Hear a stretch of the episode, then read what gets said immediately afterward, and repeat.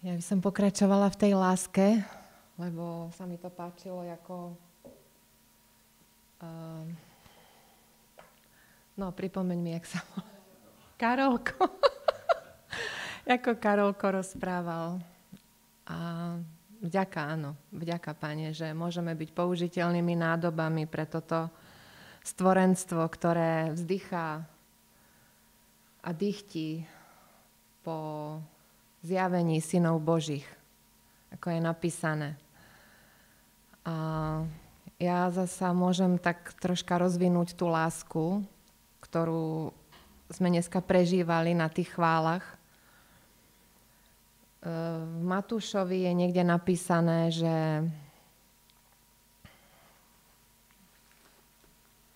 nebudem hovoriť niekde, ale budem hovoriť kde konkrétne. Matúš 6.21. Počkám na Tomáška.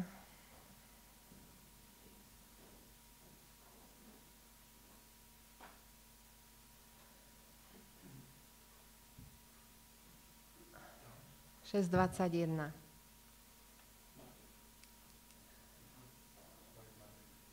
Matúš, Matúš, hej?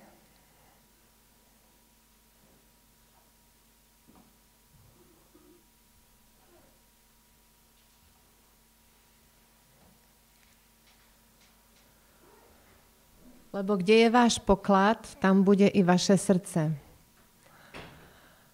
A hovoril Karolko o tom byť použiteľný. A ja mám tak v srdci dodať, že áno, je to pravda. No my môžeme dať len to, čo máme. Nemôžeme dať ni- nič, čo, sme si, čo sa najskôr nestalo našou prirodzenosťou a celým našim životom. Ak naozaj e, je Pán Ježiš e, našim celým životom, je na tróne nášho srdca a je našim najväčším pokladom, tak to je cítiť. A vtedy tá babička, alebo to dieťa, alebo kdokoľvek, on to cíti on to vidí, on eh, pozoruje, hej. Lebo ináč je to len slovo. Pokiaľ ideme len s nejakým, uh, jednoducho, že si poviem, hej, idem hlásať evanielium, tak uh, sú to len slova. Ale čo oko nevidelo a ucho nepočulo, to pán pripravil tým, ktorí ho milujú. A ja tieto verše počujem už niekoľko dní vo svojich uh, ušiach a ja by som to chcela rozvinúť trošku tento verš. Uh, v Korintianoch to píše Pavol a je to v druhej kapitole 9. verši, ale Tomáško, najskôr to nájdeme v Izajášovi, lebo on sa odkazuje, Pavol, na jedno miesto z Izajáša a to je 64.4 Izajáš.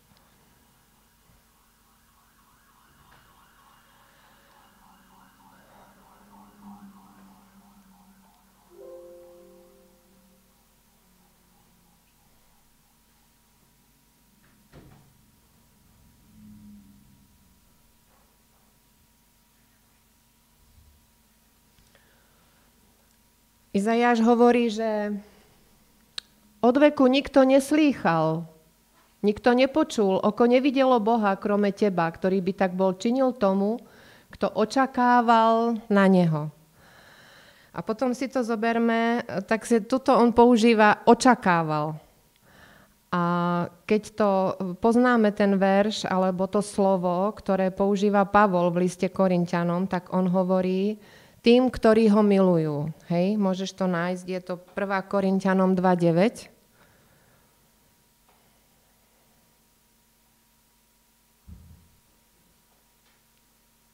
Ale ako je napísané, čo ho oko nevidelo a ucho nepočulo a čo na srdce človeka nevstúpilo, čo všetko Boh prihotovil tým, ktorí ho milujú. A bavíme sa o tej láske a ja som tak prežila posledné dni to, že keď niekde milý čaká svoju milú, alebo milá milého. Čakajú hej, na nejakom rohu niekde na ulici a teraz si hovoria, že kde, ten, kde tá moja drahá je a meška. A nechodí chvíľu a teraz čaká 5 minút, pol hodiny, hodinu, môže čakať aj 3 hodiny. Ten, kto je úplne totálne zamilovaný, kľudne čaká celý deň. Lebo stále čaká na to, že proste tá láska príde. Tá láska, ktorá povedala, že príde na to miesto, tak ona proste, on ju čaká. Hej? A to je ten Izaia, že, že tí, tí, čo ho čakajú. Ale uh, Pavol tomu dal nádhernú dimenziu, tí, ktorí ho milujú. A teraz uh, v tom sa mi zjavilo to, že um, prečo sa modlíme, alebo prečo kráčame, um, hej, prečo sa vlastne modlíme? Modlíme sa, pretože milujeme, alebo milujeme preto, milujeme a potom sa modlíme. Môžeme si urobiť z pána Ježiša nejaký automat, ktorému povieme niečo, že niečo čakáme a chceme niečo a veríme, že nám to dá a, a potom, eh, potom hej, získame nejaký odlesk tej lásky a zasa sa niečo modlíme, dostávame a zasa dostaneme niečo a potom ho teda milujeme. Ale nádherné je uvedomiť si naozaj, mne sa to páčilo, jak to dneska povedal Karolko, ten príklad. Áno, lebo on nás tak miloval. On tak miluje, aj keby sme nič nedostali tak milujme, tak miluje, proste milujeme, je to tak, ako je jeho identita, že on miluje. On tak túži, aby my sme sa stali takou láskou, ktorá takto miluje. A ešte sa mi páčilo, ako si načrtol to, že, že ja by som nikdy nedal svojho syna, aby zomrel za, za bezbožných. Teraz na tom si uvedomme naozaj, že, že pán, jaký je, teda otec, jaký je, že vlastne nechal tak zdrtiť. Je aj napísané, že on ho nechal zdrtiť, on ho nechal proste zabiť. A vylial na ňom všetok hnev. Jaká to je predivná láska. Jaká to je predivná láska, ktorá... Čo k tomu dodať? A vlastne takou láskou, keď sa stávame, že milujeme tých, ktorí nemilujú, a vydávame sami seba, my už nemusíme zomrieť v tele. Ale vzácne je, keď uh, milujeme tak, že nič neočakávame. Keby sme aj nič nedostali, ale len preto, že, Pane, len, len preto, že si. Len preto, že, že som uvidel, aký si, len preto ťa milujem. A potom naozaj sa stane to, že keď stretneme nejakého človeka, tak ono je to spojené, to naše srdce s tým okom a s tými skutkami a s tým všetkým, že pane, ty si tak miloval a aj my buďme takou láskou. Ja chcem byť takou láskou, pane. My chceme byť takou láskou milovať tento svet bezvýhradne, bez, bezpodmienečne. Keď aj on nemiluje, tak my milujme, pretože to je Ježišov charakter. A ešte uh, sa mi pripomenula jedna pieseň uh, dneska ráno. Hej.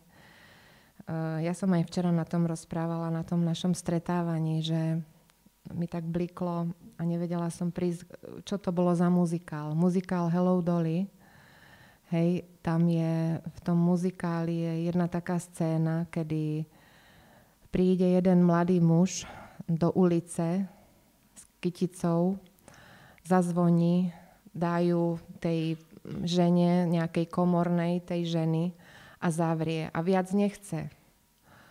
A jedno a potom tam ostane a celú noc sa tam prechádza po tej ulici a spieva, že aký je šťastný, že môže byť tam v tej ulici, kde ona býva. že vlastne tak cíti v srdci tú blaženosť a tú lásku a to, to všetko, čo ho ob, hm, ob, potešuje a čím prekypuje a, a čo naplňa jeho, jeho vnútro, že on je tak šťastný, že je v tej ulici, kde ona býva, kde vidí jej dom a, a už len ten pohľad na ten dom mu stačí. a je niekde napísané, že hmm, Všetko by sme dali len preto, aby sme mohli sedieť v, tých uh, dverách toho jeho chrámu. Presne neviem citovať ten verš, ale viete asi, čo myslím. Že vlastne všetko, hej, môžeme, môžeme prejsť len preto, stačí nám jeden deň, jeden deň v jeho, v jeho dverách. Pane, ďakujeme Ti za takú lásku, za tú, ktorú budíš v našom srdci a budíš ju aj smerom k tým, ktorí sú okolo nás. A tá láska premieňa tento svet. Amen.